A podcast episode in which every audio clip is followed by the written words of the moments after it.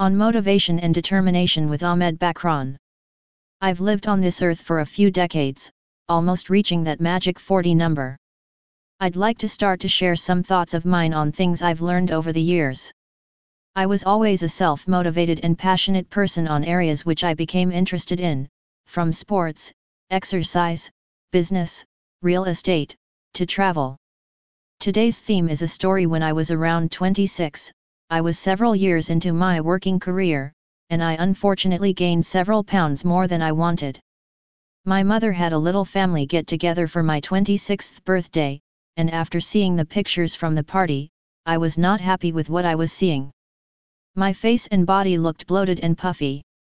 I wasn't obese by any means, but probably about 174 pounds, but with a short stature, I didn't look all that good.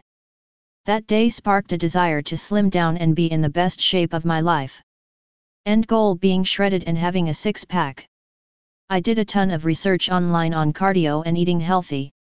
I started doing cardio every single day without break, I consumed multiple meals in a day, I did not miss a beat. I actually ended up overtraining on week 6 and had to reduce the everyday cardio, mistake number 1, and my knees became shot. I guess I am not the 12 year old kid anymore. I took weekly pictures, and logged my journey on bodybuilding.com. I learned a lot, but made a lot of mistakes. In 90 days, I ended up coming down to 6% body fat and losing about 25 pounds. I was shredded, almost freakishly shredded.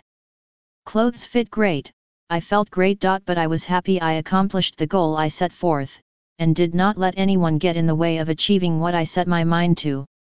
Fast forward almost 15 years and I am still going strong, I use the tools I learned during that time and do a cut every year in the beginning of the year, to get to a baseline weight that I like to be at. Eating right is definitely the key ingredient, and once you learn what works for you and your body, it's very easy to follow. I didn't do any fad diet at the time, just clean food with moderate portions, that's all I needed. Take care of yourself and your body that is your greatest asset in this world. Eat well and exercise. In today's pandemic world, it's so much more critical we eat well and ensure proper activity for our own well-being and mental health.